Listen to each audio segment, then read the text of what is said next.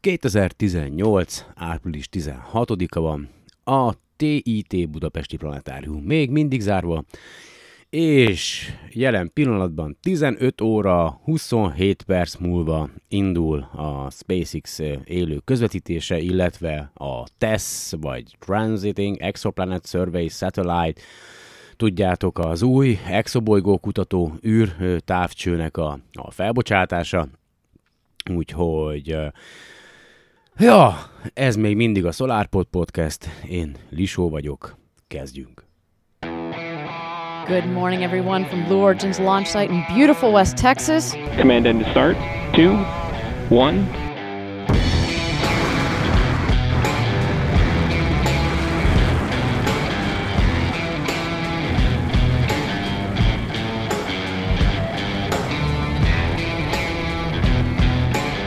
You have it, a beautiful liftoff of our next generation New Shepard live from West Texas. 1,000 feet.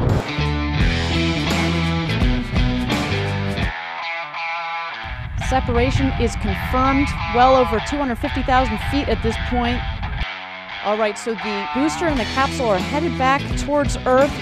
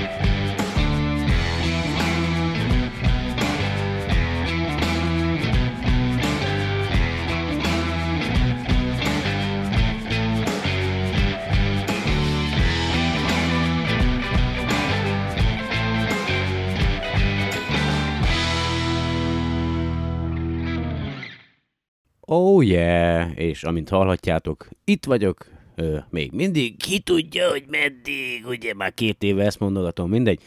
Remélem, hogy ö, amíg tudok, addig podcastezzünk. Ö, és ha már megemlítettem a planetáriumot, akkor ö, nem sokára, tíz napon belül ö, nyitja meg a nagy közönség előtt a kapuit a, a Németországban, Münchenben az Európai űrügynökség déli obszervatóriumának ö, planetárium, mert tudjátok, a Supernova planetárium, ahol Hát, hogy is mondjam, szinte minden kiállítás, illetve műsor a nagy közönség számára ingyenesen lesz látogatható. Úgyhogy, ja, ott lesz, ott, hogyha szeretnétek elmenni egy nagyon frankó kis planetáriumba, jel, jelenleg ugye így előreláthatólag szinte minden előadásra betelt a, a, a foglalás, de, de, de nézzétek a, a, a supernova.so.org-ot, igen, így mondom szándékosan, oldalt, és akkor ott mindig közé teszik majd, talán negyedéven, a negyedéves műsor tervezetet teszik közé, és akkor ott lehet foglalni. Azt hiszem, hogy hétfőnként zárva van, vagy hogy, hétfő kedden, nem tudom pontosan, és akkor így szerda, csütörtök, péntek, szombat, vasárnap azt hiszem a nyitvatartási idő, úgyhogy ha tehetitek és van rá lehetőségetek, akkor menjetek el, vagy szervezzetek utazást, akár többet magatokkal is, mert biztos vagyok benne, hogy fantasztikus dolgok várnak ott rátok, ide-haza is elmehettek egy-két helyre, hát nem is tudom, de tényleg kár, kár, hogy kár, hogy egy kicsit messze van. Néhány órás autóúttal ott lehet lenni, amit pedig így a műsor elején hallottatok, ez egy 2017 decemberi anyag, a Blue Origin-nek a a, a fed, legénységi kapszulájának a, az első repüléséről készült videónak a hanganyaga, úgyhogy a, biztosan most de ez a Blue Origin, meg a SpaceX, meg a, a Virgin Galactic, eh, ezeket a neveket érdemes megjegyezni, vagy érdemes lesz eh, figyelni rájuk, mert eh, mindannyian azon dolgoznak. Hát eh, ugye a, a, a, a, a, a, a, a Virgin Galactic az inkább azon dolgozik, hogy jó pénzért űrturistákat vigyen fel. A Blue Originnek is van egy ilyen a New Shepard rakétája, azon ez a személyzeti kapszula, tudjátok, erről már volt szó, hogy 100 ezer dollárért be lehet fizetni, és akkor szerintem egy-két éven belül, lehet, hogy már idén is ö, űrturistákat lehet majd fellőni a Kármán vonalra, ö, vagy igen, és ö, hát a SpaceX-nél pedig Mond most így reggel, ugye, hát nem sokára megyek dolgozni, most itt még reggel van, legalábbis a podcast rögzítésének időpontja az most negyed tíz van délelőtt, egy pár óra múlva indulok dolgozni, hogy a Elon Musk az Instagramon tett közzé egy, egy képet, a Universe Today-on van egy, egy cikk ezzel kapcsolatban, majd, tehát hogy tehát a, a, van a, tudjátok a SpaceX-nek a terve, ez a, a BFR, vagy ugye Big Falcon Rocket, vagy Big Fucking Rocket, korábban Interplanetary Transport System, és elkezdték az építését ennek a hatalmas rakétának, és az Instagramon Elon Musk megosztott egy képet egy vázról, egy fémvázról, egy, a, a, amelyre majd a rakétának a, a, a testét fogják ugye, mm, vagy amely köré ö, fogják majd a rakéta testet megépíteni, tehát egy ilyen sablont mutatott meg, ö, mert ugye a rakéta az ö, szénötvözetből lesz, és ugye egy ilyen sablonra fogják így ö, ráépíteni, úgyhogy folyamatban van a rakétának az építése, és hát hogyha minden jól megy, akkor ugye akkor jövőre, vagy 2000, 2020-ra, hát akkor két év múlva már már, már repülni fog a kismadár, kis, kismadárja, jó nagy kismadár. Úgyhogy bocsánat, hogy csak így most jelentkezem, de tegnap dolgoztam, aztán szombaton meg sétáltam egyet, úgy százezer embertársammal együtt Budapesten, meg hát ja, tudjátok, elég sok minden van, és tényleg nem is nagyon foglalkoztam uh, így ezekkel a... Tényleg, tényleg, tényleg egyébként, hogy visszatérve az előző podcastben, ugye elmondottakra, hogy most éppen hogy alakul a, a sorsunk, hogy uh, tényleg nehéz egyébként uh, ezekkel a dolgokkal úgy foglalkozni, hogy, hogy állandóan azon kell stresszelned, hogy vagy azon gondolkodsz, hogy hogyan, hogyan lesz tovább, hogyan fogsz tovább boldogulni, úgyhogy ja, tényleg, tényleg nem jó de, de igyekszem, igyekszem, és tényleg elvisz, tehát nem, nem, egyszerűen nem, de Jaj, gyerekek, most az elmúlt néhány napban volt egy-két derült ö, idő is, ugye, meg éjszakás voltam múlt héten, és azért volt szerencsém néha-néha felpillantani az égre. Gyönyörű szép volt a Jupiter, hogy fényesen világít, aztán hajnalban meg megérkezik utána ugye a, a Saturnus meg a Mars egymás mellett napfelkelt előtt még a Hold, a folyóhold is ugye feljön, tehát azért jó dolog érezni, tudni, hogy, hogy egy hatalmas valamiben élünk, csak hát ja, igen. Hát mindegy, mindegy, nem egyszerű, tényleg, tényleg komolyan, tehát nem meg is értem, aki egy kicsit úgy izé bekattam, meg, meg, meg depis lesz, hát ja, nincs ezzel semmi gond. Remélem, hogy ti jó vagytok, és veletek minden rendben van. Mi is még meg vagyunk, élünk, és azt mondja, hogy miről lesz szó a podcastben. Hát egy-két ilyen adhok felolvasott hír, amit korábban láttam, illetve az elmúlt néhány napban, és természetesen majd folytatom a Asimov könyv, ugye a Robbanó Napok című könyvnek a, a felolvasását, mm, úgyhogy hát ennyi igazából, tudjátok, ez egy amatőr podcast, és az is marad, most már ez már biztos. szóval, az egyik és legfontosabb, hogy amit most láttam, ugye a hát sok oldalon megjelent, de hála az égnek magyar ö, ö, nyelven is megjelent az a cikk, hogy az Európai Ürügynökség déli obszervatóriumának ugye a nagyon nagy távcsőbe, a VLT, nek a, az úgynevezett SPARE uh, műszere minden eddiginél részletesebb felvételeket készített közeli fiatal csillagokat övező porkorongokról. A kutatók egészen bizarr alakú és változatos méretű és szerkezetű képződményeket találtak, egyes korongok megjelenését minden bizonyal még kialakulóban lévő bolygók formálják. A szfér, vagy szfér, igen, igen, lehetővé teszi a csillagászok számára, hogy a csillag ragyogó fényét elnyomva kontrasztosabb képet kaphassanak annak közvetlen környezetéről. Az összeállításukban, ja, igen, itt, itt betesznek egy, egy ilyen képet, amit a Európai Ürűnösség déli obszervatórium is megosztott, tehát hogy miről van szó, aztán folytatom a cikket. Ugye ugyanúgy, ahogy a mi naprendszerünk is kialakult, még a mostanában is, meg majd a jövőben is lesznek új naprendszerek, ugye új, új csillagok születnek, az azok körül lévő anyagokból, vagy porból és gázból, ugye attól függően az összetételtől, meg ugye a csillagtól függően kialakulnak a különböző bolygók, és ezeket a, a, a gyakorlatilag a kiala, bolygó kialakulásokat, meg a, magát ezt a porkorongot van lehetőségünk innen a Földről is megfigyelni, megfelelő műszer segítségével, és, és láthatjuk, ahogyan megszületik egy, egy újabb csillagrendszer, vagy naprendszer, ugye bolygókkal körülötte, és aztán amikor mi már rég nem leszünk itt, a, a, már élet se lesz ezen a bolygón, akkor lehet, hogy azokban a, a csillagrendszerekben pont megjelenik majd a, hát az egyszerű, kezdetleges élet, ugye. Hihetetlen egyébként ebbe belegondolni.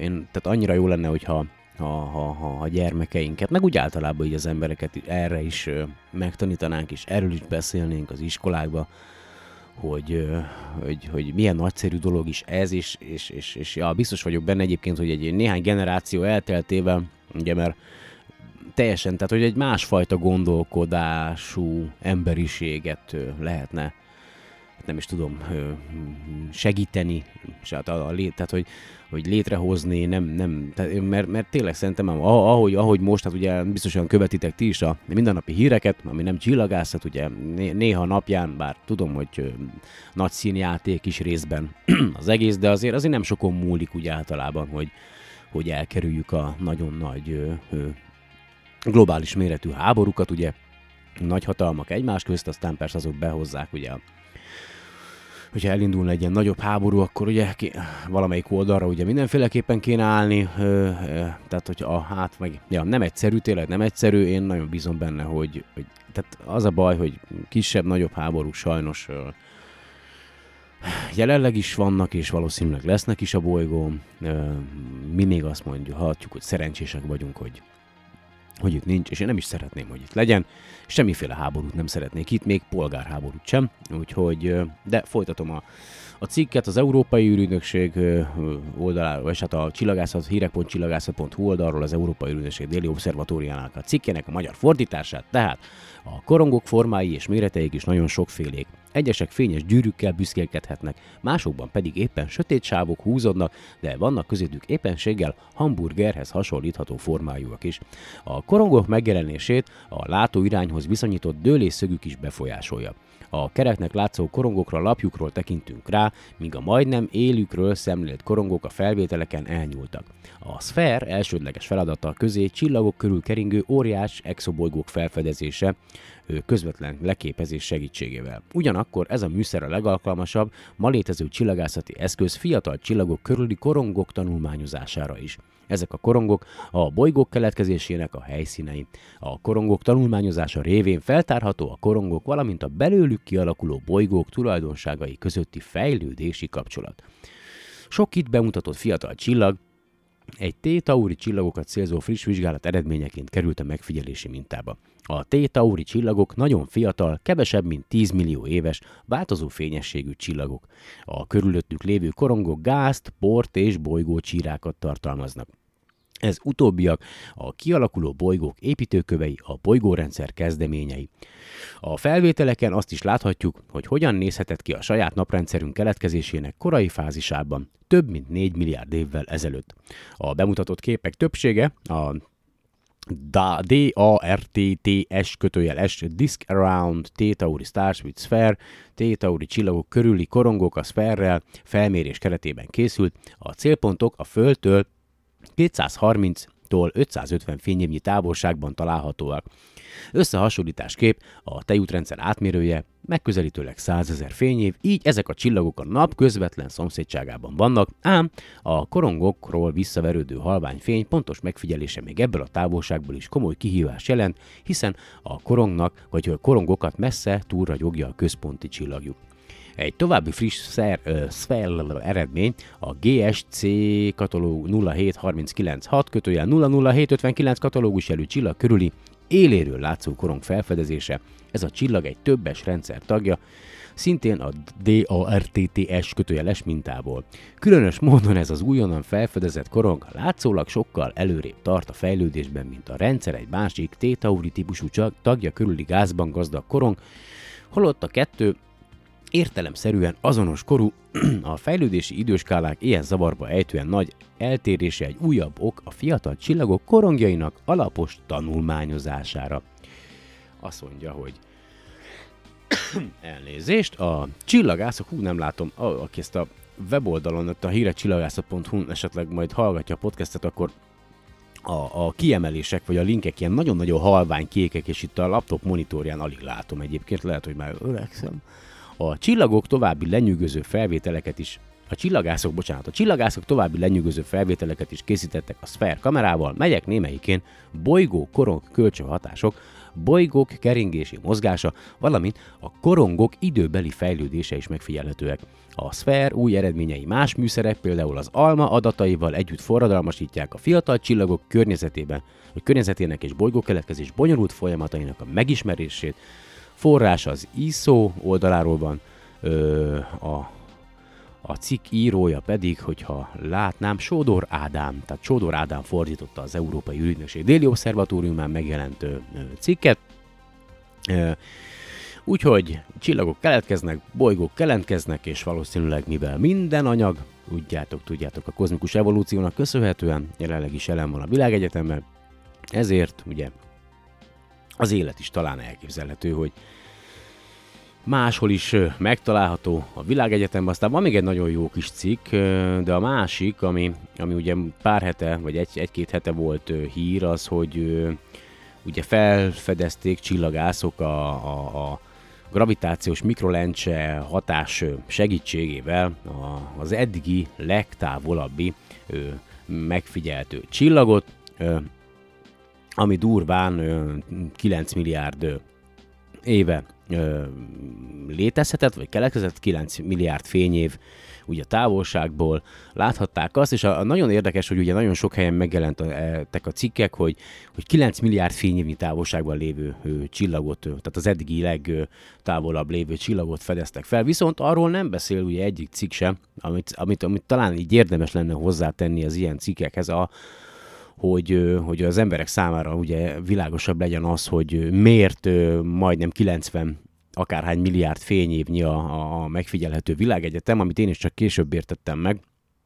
Az pedig az, hogy, hogy ez a csillag, amit mi most látunk, ez 9 milliárd évvel ezelőtt volt abban a távolságban és abban a pozícióban, ahonnan ugye elindult a fénye felénk, és azt most mi lát, láthatjuk, de ugye a világegyetem azóta, azóta tágult, és az is lehet, hogy az a fény, amit most mi látunk, az mondjuk sokkal, hát most korábbi lesz akkor valószínűleg, mert hogyha mi ugye megy a tágul a világegyetem, a fény az ugye az, az állandó sebességgel halad, de tegyük fel mondjuk a, a, a, a mi, tehát a tejútrendszer, meg ez a csillag, ami keletkezett, ugye ellentétes irányba, tehát távolodunk egymástól, akkor ugye 9 milliárd, tehát, hogy ak- tehát nagyon érdekes, hát ez na jó. Szóval, hogy a lényeg az, hogy valószínűleg, hogyha, ha, tehát, hogy, hogy már jóval távolabban, ugye ez, ez egyértelmű, mint, a, mint, a, mint abban az időpontban, amikor ez a foton elindult, ugye valamerre, uh, kész, na jó, oké, ez már egy ilyen izé felfoghatatlan, ugye, tehát a lényeg az, hogy hatalmas ez a világegyetem, aztán kimegyek, meglátom a sok cigarettacsiket lent az utcán, meg az eldobott nejlonzacskókat, csörös dobozokat, és a többit, és a többit, és aztán azt mondom, hogy oh, tehát és akkor itt vagy benne, ugye. Ja, bemész dolgozni, ö, aztán követed a híreket, próbál. Az a baj, hogy nem egyszerű gyerekek, nem egyszerű az élet, de a lényeg az, hogy csillagok születnek, új bolygók születnek, úgyhogy nem csak ö, mi vagyunk, sőt a világegyetem szemszögéből mi, igazából Ja, ezt már sokszor mondtam, nem sok mindent számítunk, arra vagyunk jók esetleg, hogy megismerjük rajtunk keresztül a világ egyetem megismerheti önmagát, tudjátok, Sagan talán ő mondta ezt. Ö, aztán egy másik cikk, szintén a, a, a csillagászat.hu oldalról, ez szintén egy fordítás, ö, valószínűleg, mert ugye, vagy hát ugye több helyen is megjelent amerikai angol oldalakon, úgyhogy ez nagyon, nagyon meg van könnyítve, hála az ének a dolgom. Azt mondja, az Io vulkányai a Juno szemeivel, tudjátok, van a, a, a Juno üreszköz, amely a, a Jupiter ö, körül kering, durván 50 valahány nap alatt ugye tesz meg egy kört a, a Jupiter körül, és, és azt mondja, az Io vulkanizmusa a Voyager űrszondák 1979-es látogatása óta ismert, a Jupiter legbelső galilei holdja mutatja a legerősebb vulkanikus aktivitást a naprendszerben, melyről most újabb részleteket ismerhettünk meg a Juno szondának köszönhetően. Linda Morabito, a Voyager 1 képeit feldolgozó kutató szúrta ki elsőként azt a kidudorodást az Io korongjának szélén, melyet először egy kisebb méretű, korábban nem ismert holdnak gondolt, ez ugye 1979-ben volt. Pillanatokkal később rájött, hogy ez nem lehetséges, hiszen a Jupiter körül egy ekkora méretű égitestet a földi távcsövek már jóval korábban is észleltek volna. Morabito és társai nem sokkal később felismerték, hogy elsőként észleltek vulkanikus aktivitást egy másik égitest felszínén, egy tűzhányó 300 km magasra kilövellő hamu felhőjét. Ez, ez nagyon durva.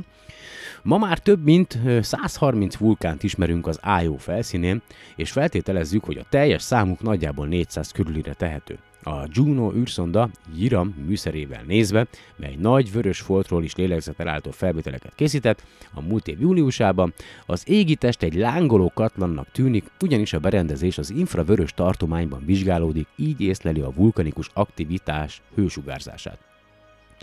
Legkevesebb 60 forró foltot azonosítottak az égitest felszínén mind a nappali, mind az éjszakai oldalán. Mint általában a bolygókutató szondák esetében a Juno kamerái is különböző szűrőkön keresztül készült fekete-fehér felvételeket készítenek. A későbbiek során számítógépes eljárással ezekből a képekből alkotják meg a jól ismert színes képeket.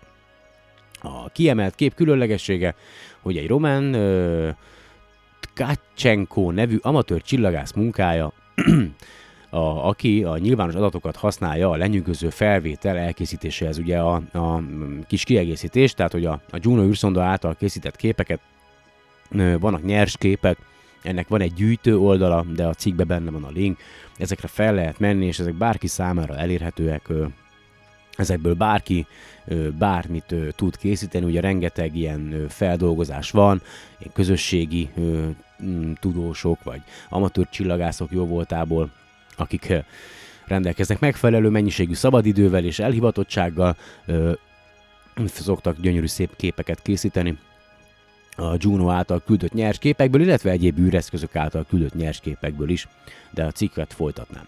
Az Io rendkívül forró, a kitörő vulkányainál akár 1300 Celsius fokos is lehet. Felszínét leginkább bazaltos láva, illetve bazalt jellemzi, mely itt a Földön egy gyakori úgynevezett bázikus vulkanikus kőzet, de egyes lóvá, láva folyásai ként és kéndioxidot is tartalmaznak, amik az egyébként egyhangú tájat gyönyörű színekkel festik meg. Hogyan lehetséges, hogy a naptól több mint 700 millió kilométerre lévő, a mi holdunknál alig 200 kilométerrel nagyobb égitesten ilyen forróság tomboljon? Ezért az Európa és a Ganymedes holdak a felelősek, nekik köszönhető, hogy az Io egy enyhén excentrikus, azaz a körtől egy kicsit eltérő pályán kering a Jupiter körül, emiatt a keringés során mindig egy kicsit változik a bolygótól mérhető távolsága, és így a gázóriás gravitációs mezeinek ráható mértéke is. Az árapály erők változása, folyamatos belső surlódás kellett az Io felszíne alatt, és az így felgyülemlett hő bátja ki a vulkanizmust, azt mondja, hogy itt azt mondja a a Universe Today-en, és fönt van a cikk, egy pillanat türelmet kérek tőletek. Igen, itt azt, azt írja a végén, hogy minek köszönhető ez az egész.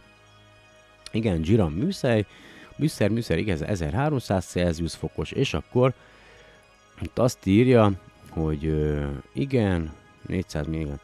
Igen, tehát a részben az Európa és a Ganymede holdak felelősek, ö, ö, amelyeknek köszönhető az Ionnek ez az úgynevezett excentrikus keringési pályája, amely ugye változik, a, tehát hogy hol közelebb, hol távolabb kerül a, a Jupitertől, és a Jupiter irdatlanul nagy gravitációs húzása, ö, sok erősebb akkor, mikor ugye a, a maga a hold közel van a, a Jupiterhez, illetve gyengébb egy kicsit, mikor távolabban, és ez a húzás, illetve elengedés ö, ö, kelti ezt a belső surlódást a holdban, és ezáltal ugye melegszik fel, illetve olvad meg a holdnak a belseje, és, és a felgyülemlett hőt, maga az IO, az pedig ugye vulkánok, illetve forró pontok, illetve láva formájában nyomja ki magából, csak ezt így kiegészítésképp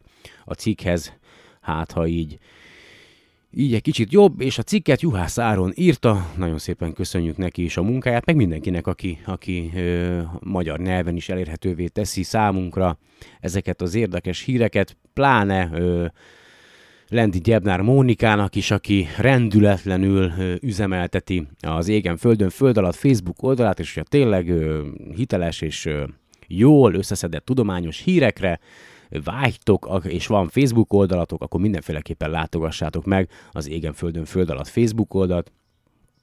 Tényleg ajánlom nektek. Azt mondja, hogy megnézzük, hogy hol tartunk a felvételbe. Ó, oh, yeah, 25 perc, óriási. Akkor még egy cikket engedjetek meg, hogy felolvassak, aztán ö, szerintem folytatni fogom a, a szintén felolvasást, ugye a könyvet. És ez április 13-án írta Mónika ezt a cikket, ez nagyon érdekes, a bolygónkkal kapcsolatos, mégpedig a, a, a, az óceáni áramlatoknak a lassulásával, amelyek nagy befolyással vannak ugye a, a, a földi klímára, és úgy szól a cikk, jó, de szerintem iszok előtte egy korty kávét, aztán utána folytatjuk. Egy kis türelmet, tattadám.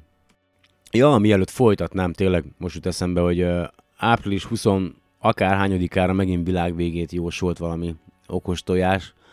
Uh, hagyjuk ezt a sok hülyeséget, jó? Elmarad. Ez is elmarad. Az összes ilyen baromság. Uh, tényleg, komolyan mondom.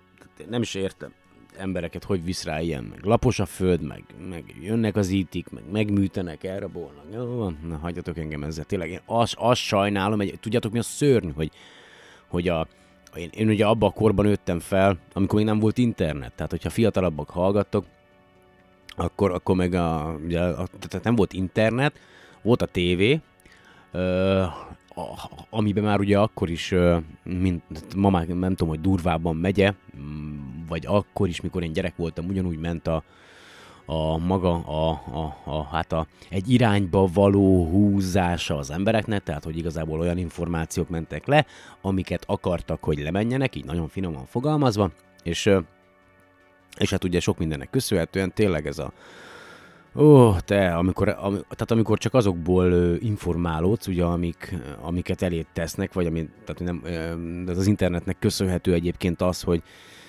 hogy, hogy, hogy szélesebb, tehát kitágult a világ, ugye több helyről tud az ember információt szerezni, és, és ki tudja szűrni remélhetőleg a hiteles és nem hiteles információkat, de hogy, hogy tényleg, hogyha, tehát az nagyon nehéz, mind, mindig amikor volt egy blik, ugye egy időben még azt is vettem, de nagyon rég volt az már, szerintem azt mondja, hogy hú, már 18 éve, úgyhogy jó van, úgyhogy már tényleg rég volt, és és ott, ott, ott tényleg, hogy olvastál, és akkor, tehát, hogy alapvetően volt egy időszak, amikor meg se fordult a fejembe, hogy, hogy csak a hülyeséggel akarnak traktálni, de aztán hogy mindig volt bennem egy ilyen, ilyen, ilyen zavar kétség, amikor valami baromságot olvastam, hogy jön a világ vége, mind megdöglünk, meg, a, meg nem is érdekeltek sose ezek a celeb hírek, így kiegészítésként, úgyhogy szóval tényleg a lényeg az, hogy van egy nagyon jó mondás, hogy az internet korában, tehát az, inform, bocsánat, az információ információs korban, tehát abban a korban, amikor gyakorlatilag non-stop bárhonnan bármilyen információt megszerezhetünk, és csak úgy ömlik felénk az információ, a tudatlanság az választás. Tehát, hogy ez egy opció. Tehát, hogy ha, aki akar, aki, akit érdekel, aki tényleg szeretne a dolgoknak utána járni, annak szinte minden lehetősége megvan, legalábbis a modern társadalmakban, arra, hogy ezt meg is tegye. Úgyhogy, ja. Szóval a lényeg az, hogy világ vége április 23-ára ígérik, valószínűleg elmarad. Ha esetleg nem marad el, akkor egy élmény volt veletek. Tényleg, szóval a, a, megy tovább. Tehát a világegyetem nem szűnik meg létezni, mi szűnünk meg létezni, ha bármi történik. Tehát még szerintem maga a bolygó se fog elpusztulni, teljesen mindegy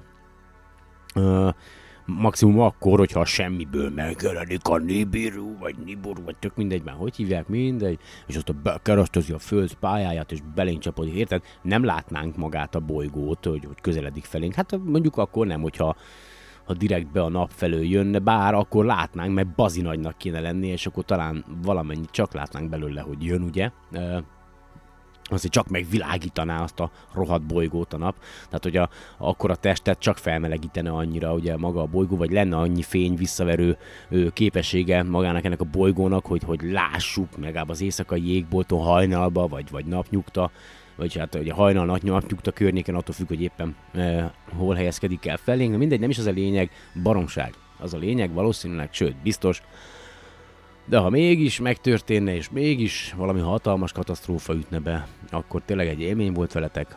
Gondoljatok bele abba, hogy a világegyetem hatalmas, attól, mert mondjuk mi megszűnünk létezni, vagy mi eltávozunk innen, attól még ebben a végtelenben máshol lehet, hogy vannak. Sőt, én bár ugye lelettem ezért csesz, hogy miből gondolom. Már megint, már megint gúnyolódsz. Jó, gúnyolódj. akkor úgy gondolom, mindig a saját véleményem, én úgy gondolom, hogy máshol is vannak ö, élőlények, és ők élnek és fejlődnek tovább, még akkor is, ha mi már nem leszünk itt, ennyi. Új naprendszerek, bolygórendszerek születnek, elpusztulnak, új csillagok születnek, elpusztulnak, tehát igazából ez ki tudja meddig tart még ez a folyamat, valószínűleg még nagyon, de nagyon sokáig, és akkor a cikk Mónikától, ha már így lefárasztalak titeket, 15%-kal lassult az Atlanti óceán áramlatrendszere a 20. század közepe óta.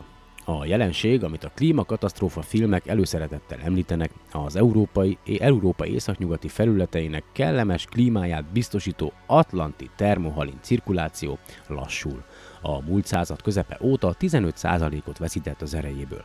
Az eredményre a német Potsdami Klímakutató Intézet és az amerikai NOAA szakemberei jutottak, miután a tengervíz hőmérsékleti adatok változásait elemezték.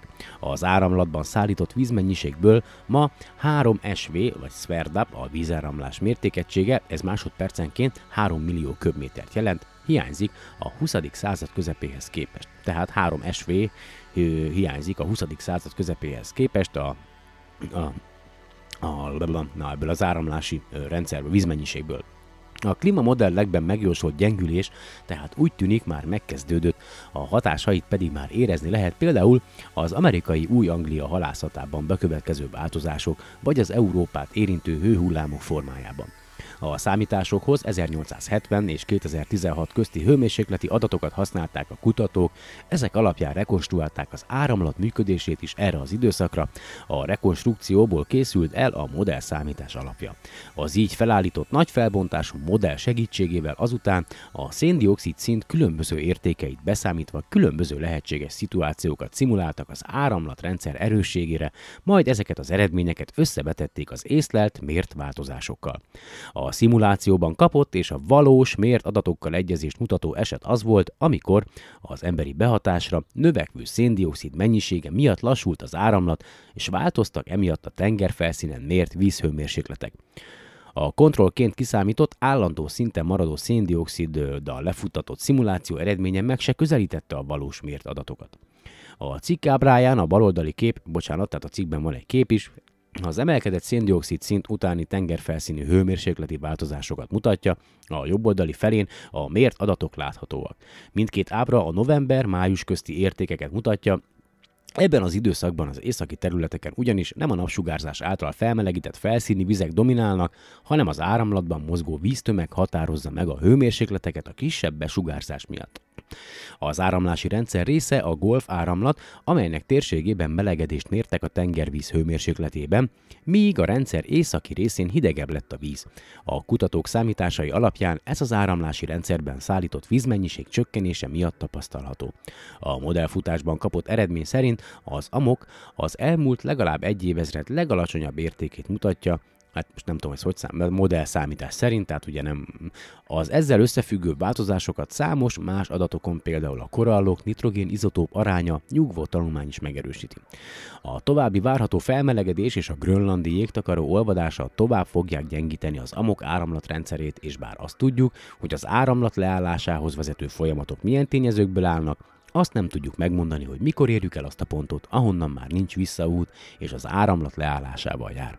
Az áramlat lelassulását a globális klímamodellek jó ideje előre vetítették már, azonban eddig nem tudtuk, hogy a folyamat már megindult, a mostani kutatás ezt igazolja. Egy szintén most megjelent másik kutatás, amelyben angol, amerikai és kanadai szakemberek vettek részt, a helyzetet a Labrador-tenger hőmérsékleti viszonyainak változásai alapján hasonlónak találta, azonban ebben a tanulmányban a szerzők természetes folyamat részének vélik az áramlatrendszer gyengülését annak normál évtizedes léptékű változékonysága okán. Úgy vélik, hogy csupán véletlen egybeesés, miszerint nagyjából 1850-től kezdett gyengülni az áramlat, vagyis nem következménye az iparosodás miatt növekvő széndiokszid kibocsátásnak, hanem ettől független folyamat eredménye. Az eredményeket az áramlatban szállított tengeri hordalék mennyiségének és szemcseméletének változásai alapján kapták, az erősebb áramlat több és nagyobb szemcsejű iszapot visz magával.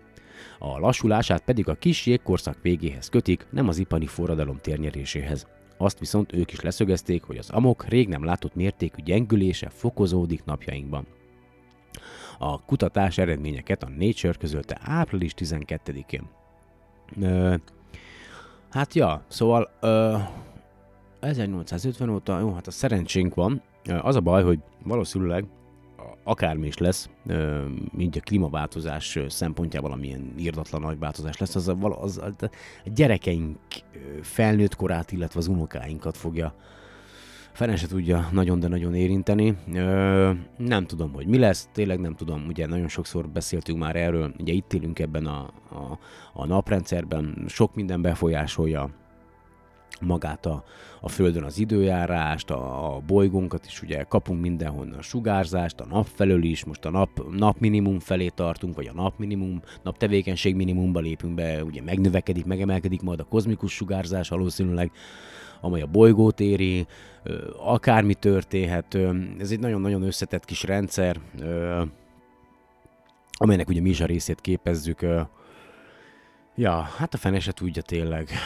A, tehát ja, én szerintem kicsi vagyok én ehhez, hogy, hogy ebben nagyon beleszóljak, és akkor azt mondja már 3 4 10 van, oh yeah, 36 percebb megállás nélkül szakadatlanul beszélek, úgyhogy megnyitom a, az e-bookot, és csörgök itt a kávécskámmal, és akkor azt mondja, most következik majd a Asimov könyvből az a rész, hogy a bolygók keletkezése de előbb egy korty kávé.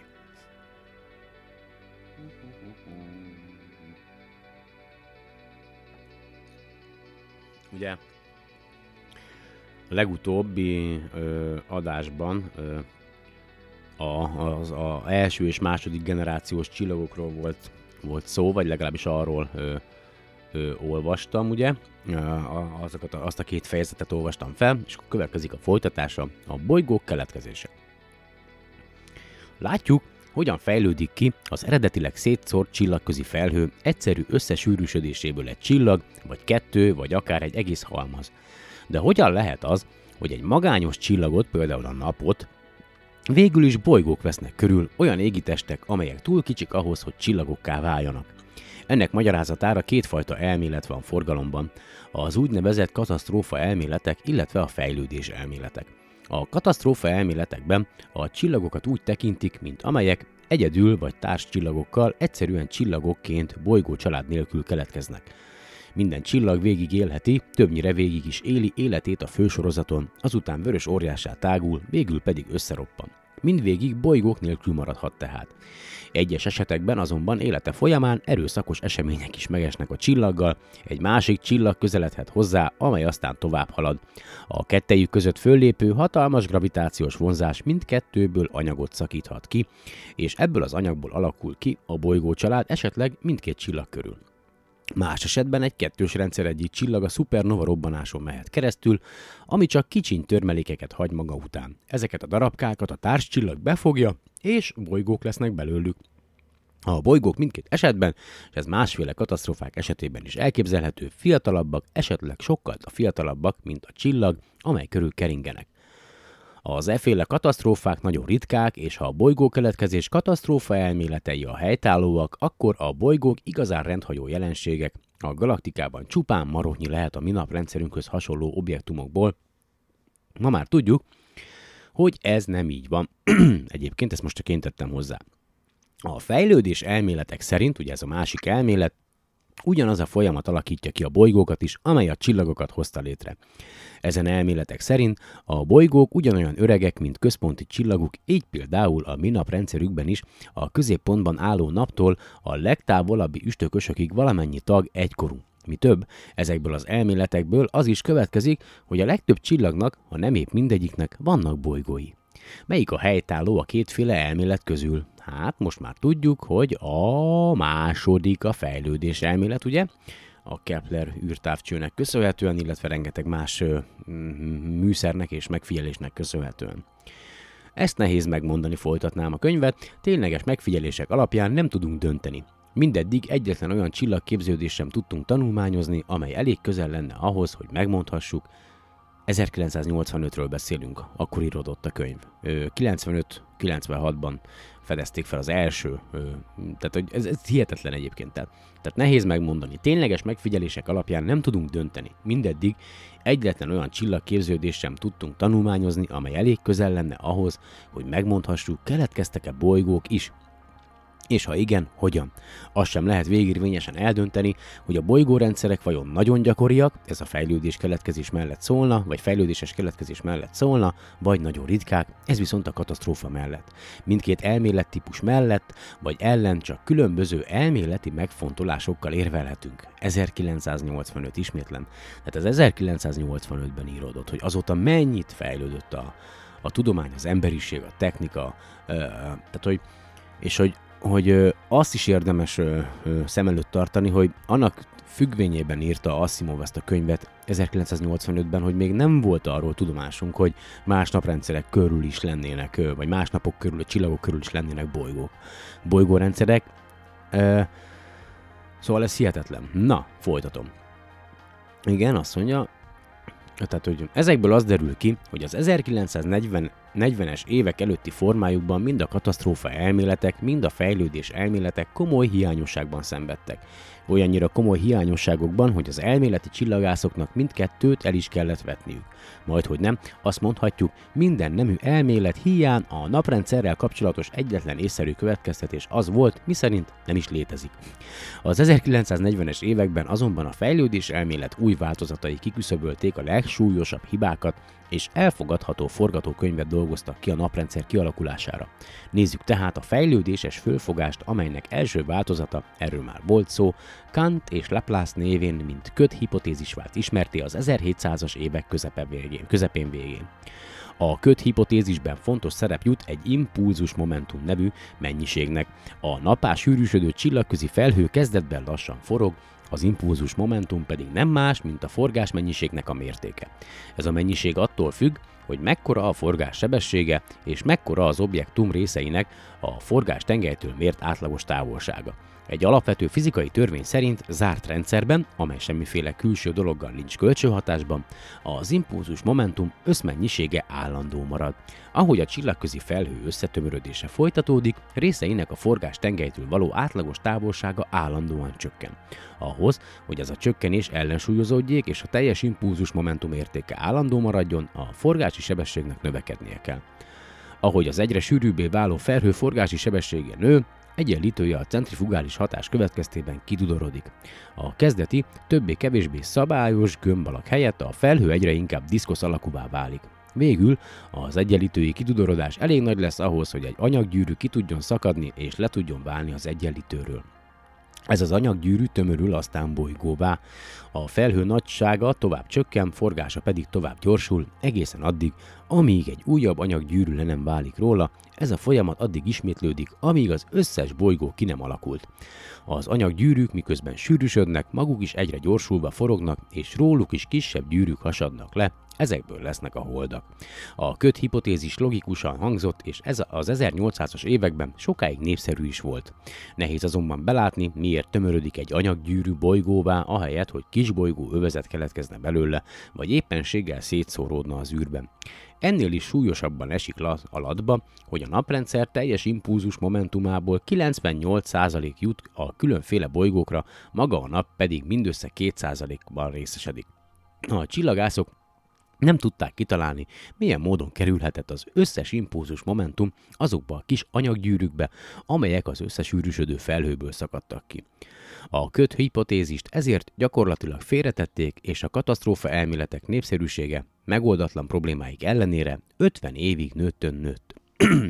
1944-ben azonban Kár Karl Friedrich von Weizsäcker német csillagász kidolgozta a köt hipotézis módosított változatát. E szerint a köd nem simán egyetlen testként, hanem áramlásszerűen örvényeket alkotva forog, ahogy a felhő sűrűsödik és egyre laposabbá válik, az örvények mind nagyobbak és nagyobbak lesznek, ugyanakkor egyre távolabb kerülnek a középponttól.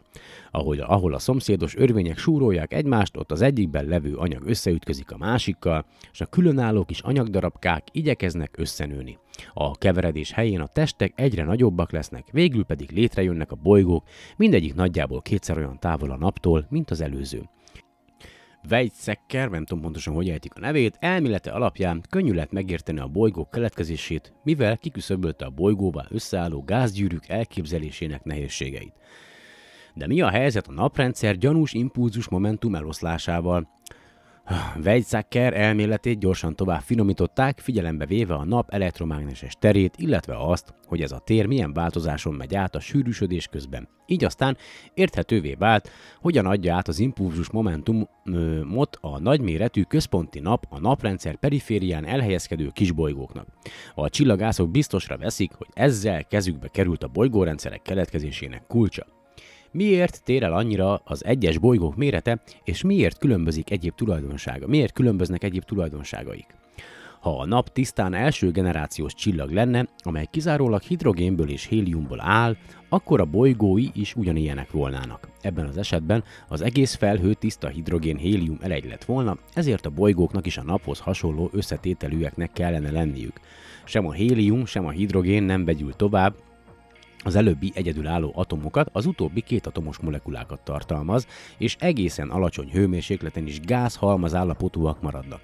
Részecskéiket egyedül a gravitációs erők tarthatják együtt. Képzeljünk magunk elé egy összesűrűsödő hidrogén-hélium felhőt, állandó kötélhúzás folyik a gravitációs erő, illetve az egyes atomok és molekulák rendezetlen mozgása között. Az előbbi együtt tartani, az utóbbi viszont kifelé szórni, szétoszlatni igyekszik az anyagot. Minél nagyobb az összetömörülő anyag tömege, és minél előbbre tart a sűrűsödésben, annál erősebb lesz a gravitáció, és annál szilárdabban marad egyben a test. Minél hidegebb a tömeg, annál lassúbb az egyes atomok és molekulák rendezetlen mozgása, annál kevésbé tudnak szétszóródni, és megint csak annál szilárdabban marad egyben a test. A keletkező félben lévő napnak nem jelentett problémát egy darabban maradni, hiszen a naprendszer ösztömegének több mint 99%-át birtokolja. Annak ellenére, hogy a nap gömbje kizárólag gázokból áll, amelyek megfelelő körülmények között könnyen szétoszlanak, mégis, még azután is, hogy a nukleáris folyamatok belobbantak és a hőmérséklete nagyon forróvá vált, vagyis amikor a szétszóródási tendencia óriási mértékben felerősödött, a hatalmas erejű gravitációs tér minden baj nélkül összetartotta a szerkezetét. A bolygóknak amelyeknek jóval kevesebb hidrogénből és héliumból kellene fölépülniük, már nagyobb nehézségekkel kellene szembenézniük, ha ugyanezen módon jönnének létre.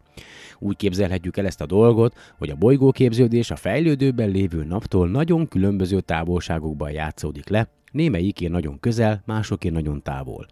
Mindegyikük csak nagyon lassan nőhet, mivel gravitációs terük épp csak, hogy elegendő a szétszóródás legyőzéséhez. Ahogy azonban a bolygók nagyobbak lesznek és erősebbé váló gravitációs tér egyre jobban fölülkerekedik a szétszóródáson, úgyhogy a fejlődő bolygó egyre gyorsabb és gyorsabb növekedésbe fog, ez az úgynevezett lavina effektus.